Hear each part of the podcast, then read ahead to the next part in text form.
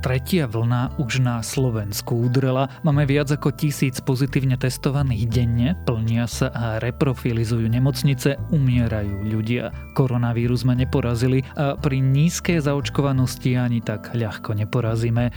Dnes sa teda pozrieme, ako sme pripravení na ďalšiu pandemickú vlnu. Je piatok 1. októbra, meniny má Arnold a dnes by malo byť tak všelijako pekne, aj škaredo, pod mrakmi, aj prša, čiže najlepšie urobíte, ak sa pri prichystáte aj na počasie, ktoré nemáte radi. Denné maxima sa budú pohybovať niekde medzi 13 až 20 stupňami. Počúvate Dobré ráno? Denný podcast denníka Sme s Tomášom Prokopčákom.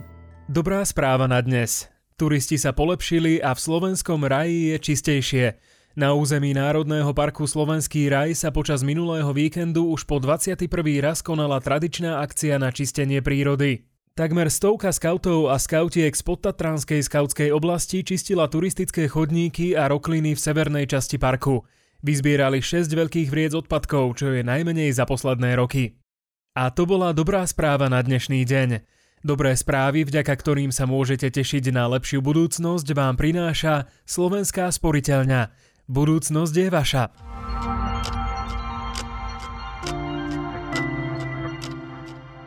A teraz už krátky prehľad správ. Návrh na zníženie trestov za drogy neprešiel koaličnou radou. Dôvodom má byť, že ministerka spravodlivosti Mária Kolíková pripravuje komplexnejšiu novelu trestného zákona. Tá by sa mala zaoberať aj neprimeranými trestami pre užívateľov drog. Žiaci základných škôl nebudú musieť mať rúška v triede počas vyučovania, nemusia ich nosiť v triedach, no na chodbách. Áno, ak sa ale rodičia dohodnú, používať sa môžu aj naďalej aj v triedach. Vo finálnej fáze je aj spustenie očkovania detí od 5 rokov, týka sa imunodeficientných pacientov po odporúčaní špecialistom. Európske ceny plynu a elektriny sa dostali na nové rekordy. S príchodom zimnej sezóny sa pritom situácia môže ešte zhoršiť. Dôvodom sú aj malé zásoby plynu, uhlia a vody na výrobu elektriny. Problémom sú aj nižšie ruské dodávky plynu. Bývalý francúzsky prezident Nicolas Sarkozy je vinný z nezákonného financovania jeho neúspešnej prezidentskej kampane v roku 2012. Parížský súd Sarkozyho odsúdil na jednoročný trest odňatia slobody, ex-prezident si ho však môže odpíkať aj v domácom väzení. James Bond dospel do radikálneho finále. Po tomto filme budú otázky o jeho rase a pohlavy smiešné, píše Kristýna Kúdelová vo svojej recenzii novej Bondovky. Je to podľa nej skvelý film, ktorý si zaslúži 9 z 10 bodov. Celú recenziu nájdete na kultúra.sme.sk. A ak vás správy zaujali, ďalšie nájdete na webe Deníka Sme alebo v aplikácii Deníka Sme.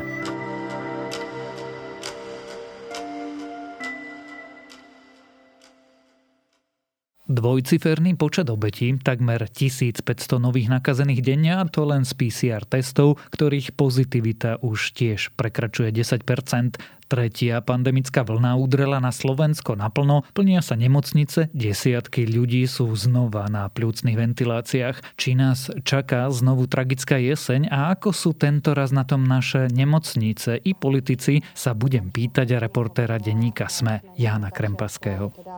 Ideme do tretej vlny pandémie, ktorá podľa všetkých štatistík a predpovedí bude veľmi pravdepodobne rovnaká ako druhá, čo sa týka čísel, alebo možno eh, ešte horšia, čo sa týka počtu pozitívnych. Celá tá tretia vlna bude eh, naozaj stáť na zdravotníkoch, na ambulanciách a na nemocniciach, ako ju budeme zvládať.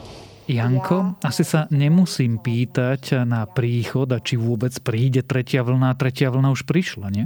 Áno, presne tak. Tretia vlna je už na Slovensku. Ono v podstate prípady nákazy delta variantom boli prvýkrát zaznamenané niekedy v júli na Slovensku, ale vtedy, nakoľko bolo leto a tie teda podmienky klimatické tomu nejakým spôsobom ešte neprijali, tak dá sa povedať, že tá tretia vlna začala tak významnejšie stúpať alebo prípady v septembri, keď sa otvorili e, školy, čo epidemiológovia a odborníci na modelovanie koronavírusu aj predpokladali. Skúsme si zhrnúť hneď takto na úvod, ako na tom momentálne na Slovensku sme. No sme v tej takej, dá sa povedať, že nábehovej krivke. To znamená, že sa nám to každým týždňom zhoršuje keď to zoberieme z pohľadu tých jednotlivých okresov. Samozrejme, že tá situácia na Slovensku je dosť rôznorodá. Keby som to chcel tak zo všeobecniť, tak by som povedal, že západ a stred, centrálna časť stredu Slovenska je na tom lepšie ako hlavne východné Slovensko, ktoré na tom na slovenskej pomery dosť zle. Výraznejšie sa zhoršila situácia v Čadci a v Kisuckom Novom meste, kde regionálna hygiena to ďalej pozorne sleduje a, a vyslovila obavu, že v nejakom čase by ten región mohol ísť až do čiernej čo je dôvodom? Dôvodom myslím si, že v prvom rade je tá zaočkovanosť, že už sa teraz veľmi ukazuje, že o kraje, kde, alebo okresy, kde je vyššia zaočkovanosť, tak tá situácia je lepšia, dá sa povedať, že oveľa lepšia, keď to dáme napríklad na hospitalizácie, tak v UNB, čo je Univerzitná nemocnica Bratislava, ktorá sa nachádza v najväčšom meste na Slovensku, je nejakých 30 hospitalizovaných a v opolovicu menších Košiciach je 70 hospitalizovaných, čiže to je už dosť jasný nepomer. A Košice, okolie, Košický aj Prešovský kraj patria medzi najpostihnutejšie a stále sa to tam zhoršuje, čiže Zdá sa povedať, že táto e, tretia vlna, ako keby bola v porovnaní s druhou vlnou, sa to začína ukazovať ako viac také regionálna. Neznamená to, že Bratislava nepozná tretiu vlnu, ale aj vďaka tej zaočkovanosti sa zatiaľ ukazuje, že tu ľudia môžu, keby som to povedal, tak veľmi ľudovo ľúbivo žiť slobodnejšie ako na východnom Slovensku v niektorých okresoch, napríklad na severovýchode Slovenska alebo severozápade. Vieme povedať, v akej fáze tej tretej pandemickej vlny sme? Zrýchľujeme alebo už spomalujeme? No zatiaľ stále zrýchlujeme, samozrejme, lebo vidno to aj na tých e, okresoch, že ešte minulý týždeň sme mali 5 bordových okresov, od e, pondelka budeme mať už 13 Čiže stále ideme k tomu vrcholu. Je otázne, že kedy ten vrchol dosiahneme. Ministerstvo zdravotníctva ešte pred pár dňami až týždňami rozprávalo, že niekedy v októbri. Teraz sa už prikláňa k odborníkom z radu epidemiológov alebo tých, ktorí modelujú teda vývoj koronavírusu a už sa skôr rozpráva o tom novembri. Ale dobre, aj v štvrtok povedal šéf Inštitútu zdravotníckých analýz Matej Mišik, že aj keď sa dostaneme na ten vrchol, tak e, to neznamená, že hneď na druhý deň nám to padne a už budeme v poriadku, ale na tom vrchole my môžeme byť niekoľko týždňov až mesiacov. Takže tie, tá vízia e, vôbec nie je lichotivá bez toho, aby sme chceli nejakým spôsobom strašiť. Keď už hovoríme o projekciách, Aká je predstava, predpoklad toho, že to dopadne? Aká bude tá najhoršia situácia? Už to, že vlastne vrchol vlny posunuli o niekoľko týždňov, je zlá správa. Dá sa teda tak povedať, že tá tretia vlna podľa tých odborníkov, ktorí sa k tomu vyjadrujú, napríklad e, v štvrtok o tom hovorila Alena Koščalova, čo je primárka infektológie na Bratislavských kramároch, tak eh, hovorila, že bude dosť podobná tej druhej vlne, čiže, ktorá nebola vôbec pre eh, obyvateľov Slovenska lichotivá. Čiže z jednej strany to môže znamenať eh, takú únavu tými zlými správami. Na druhej strane si treba uvedomiť, že oproti druhej vlne tu bude veľký posun v tom, že koho sa bude týkať, lebo už teraz to vidíme, na, hlavne na základe alebo podľa údajov o hospitalizáciách, že e, vo vyššie 80%, niekedy až takmer 90% e, sú medzi tými hospitalizovanými ľudia, ktorí sú nezaočkovaní. Čiže ľudia, ktorí sú zaočkovaní a nejakým spôsobom by sa aj infikovali, tak drvivá väčšina sa nich, ak nemajú oslabenú imunitu, to by som chcel počiarknúť, sa v podstate nemusia bať nejaké hospitalizácie, to bôž úmrtia. Čo je veľmi dobrá správa. Keď to zreálnym znovu sa rozprávame o tisíckach mŕtvych a presnejšie tisíckach nezaočkovaných mŕtvych? Je to veľmi tvrdé takto teda povedať, ale e, nedá sa to vylúčiť samozrejme. A opäť teraz by to mohlo vyzerať tak, že tu ideme niekoho strašiť. Ale aj minulý rok to v takomto období, keď ešte bývalý premiér Igor Matovič rozprával nevestičky dobre bude, tiež sme neočakovali, že budú tisícky mŕtvych a oni nakoniec prišli, lebo teraz, keď máme nedenný prírastok, síce dvojciferný, ale nejakých 17 prípadov bolo štvrtok, tak e, sa nám nechce veriť, že by sme mohli vo vyše stovkách, ako sme mali počas druhej vlny, teda by mohli ľudia zomierať, ale dá sa povedať, nakoľko je tento vírus e, delta infekčnejší, ako bol predchádzajúci britský, tak e, nedá sa vylúčiť to, že e, jednoducho budú zomierať ľudia aj v takýchto počtoch a že sa môžeme dotknúť aj tisícoch a by som veľmi vyzýval ľudí, hlavne v malo zaočkovaných okresoch, aby neváhali a dali sa zaočkovať, lebo v niektorých okresoch, ako je Svidník, Detva, Skalica, Čadca, sú to okresy všetko, ktoré z nich sa už dosť začína zhoršovať situácia a je len otázka času, kedy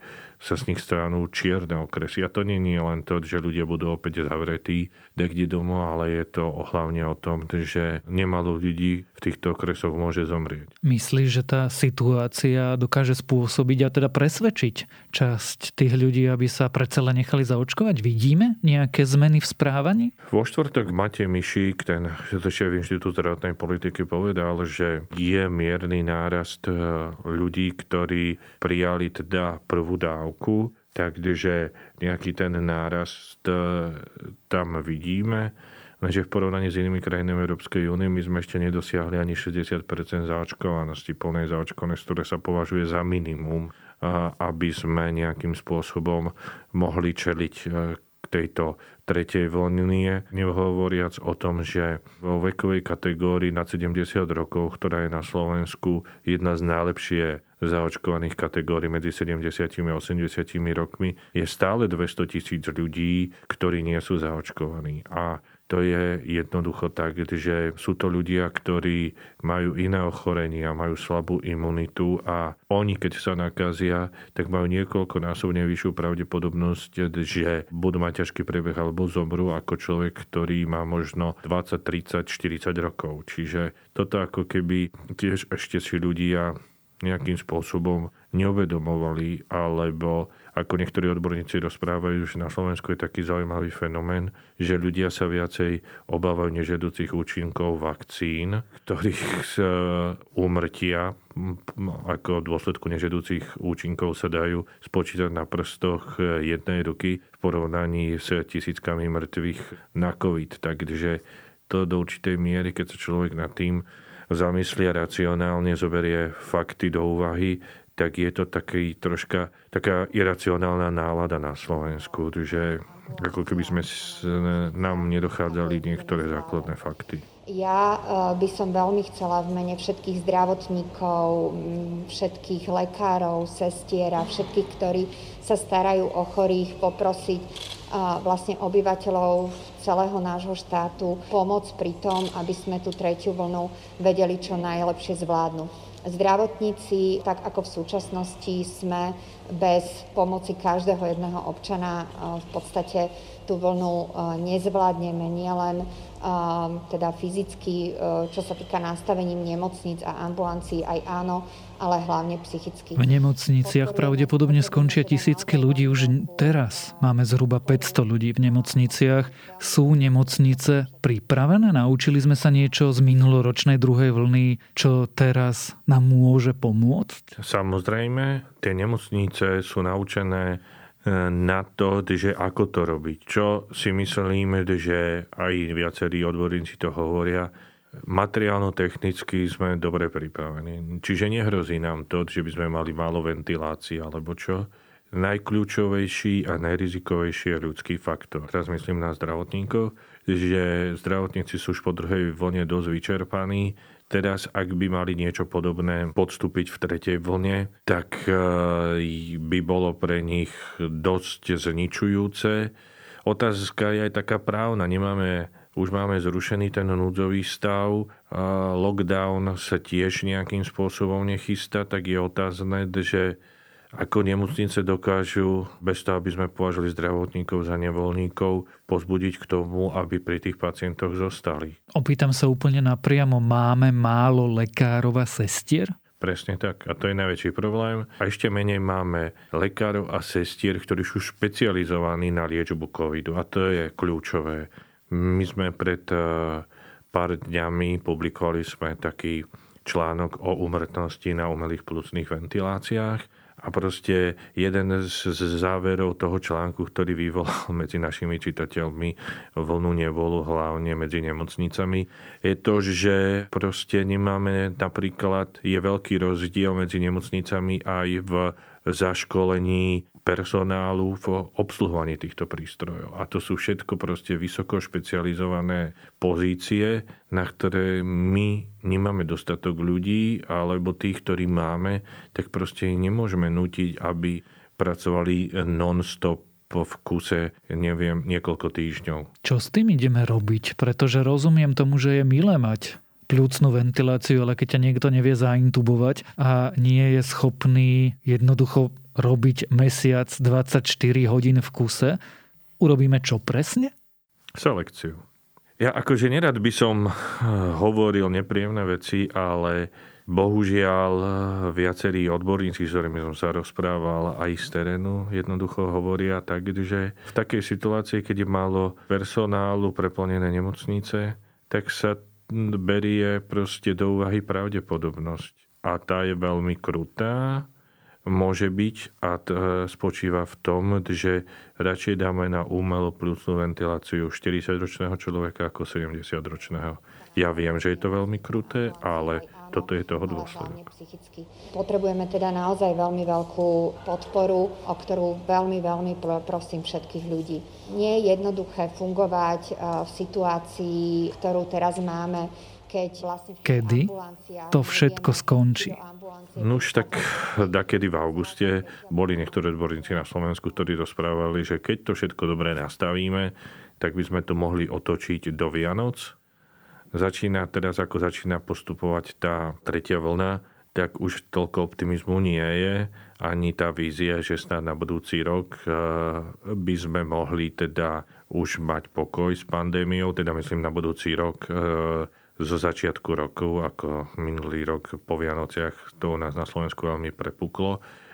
Z jednej strany tá krivka toho delta variantu v iných e, krajinách bola taká, že veľmi vystúpila a potom relatívne vyššie klesla v porovnaní s jeho predchodcom. Tak no dúfajme, že aj na Slovensku to bude tak.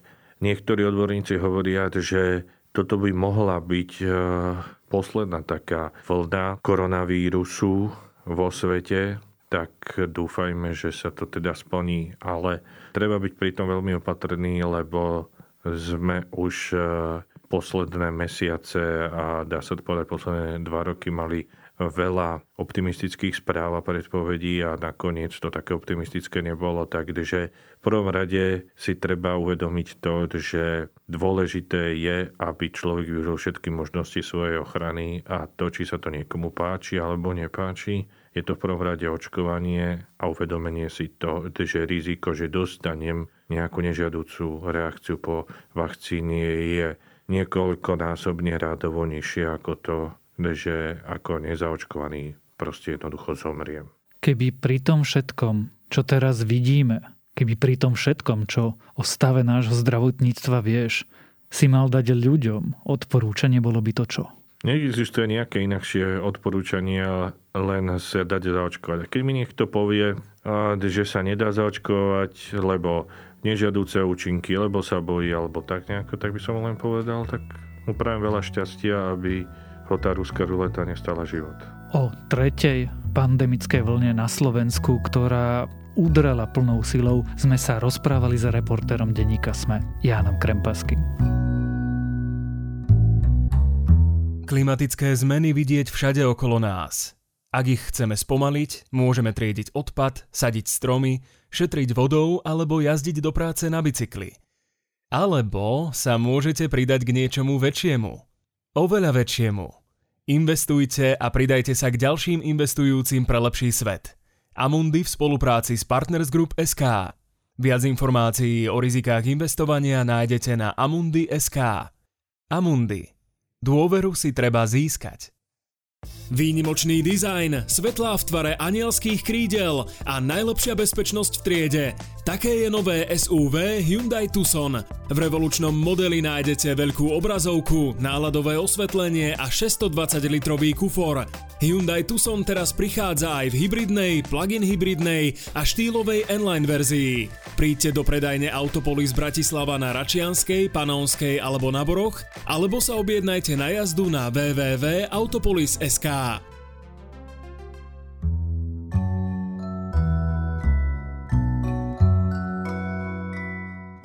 Stane sa niekedy James Bond ženou a môže ním byť niekto iný ako starnúci biely muž? Prečo je odpoveď nie, vysvetľuje v epizóde Bond je späť a kam sa vyberie na budúce podcast Today in Focus denníka Guardian. Pri najmenšom ňom zistíte, ako nad svojou kultúrnou ustanovizňou premýšľajú Briti a tento podcast je preto moje dnešné odporúčanie. A to je na dnes všetko. Dávajte na seba pozor. Počúvali ste Dobré ráno, denný podcast denníka Sme s Tomášom Prokopčákom a pripomínam, že dnes vychádzajú aj nové epizódy podcastov Piatoček a TFM v sobotu Nový klik a v nedelu Dejiny.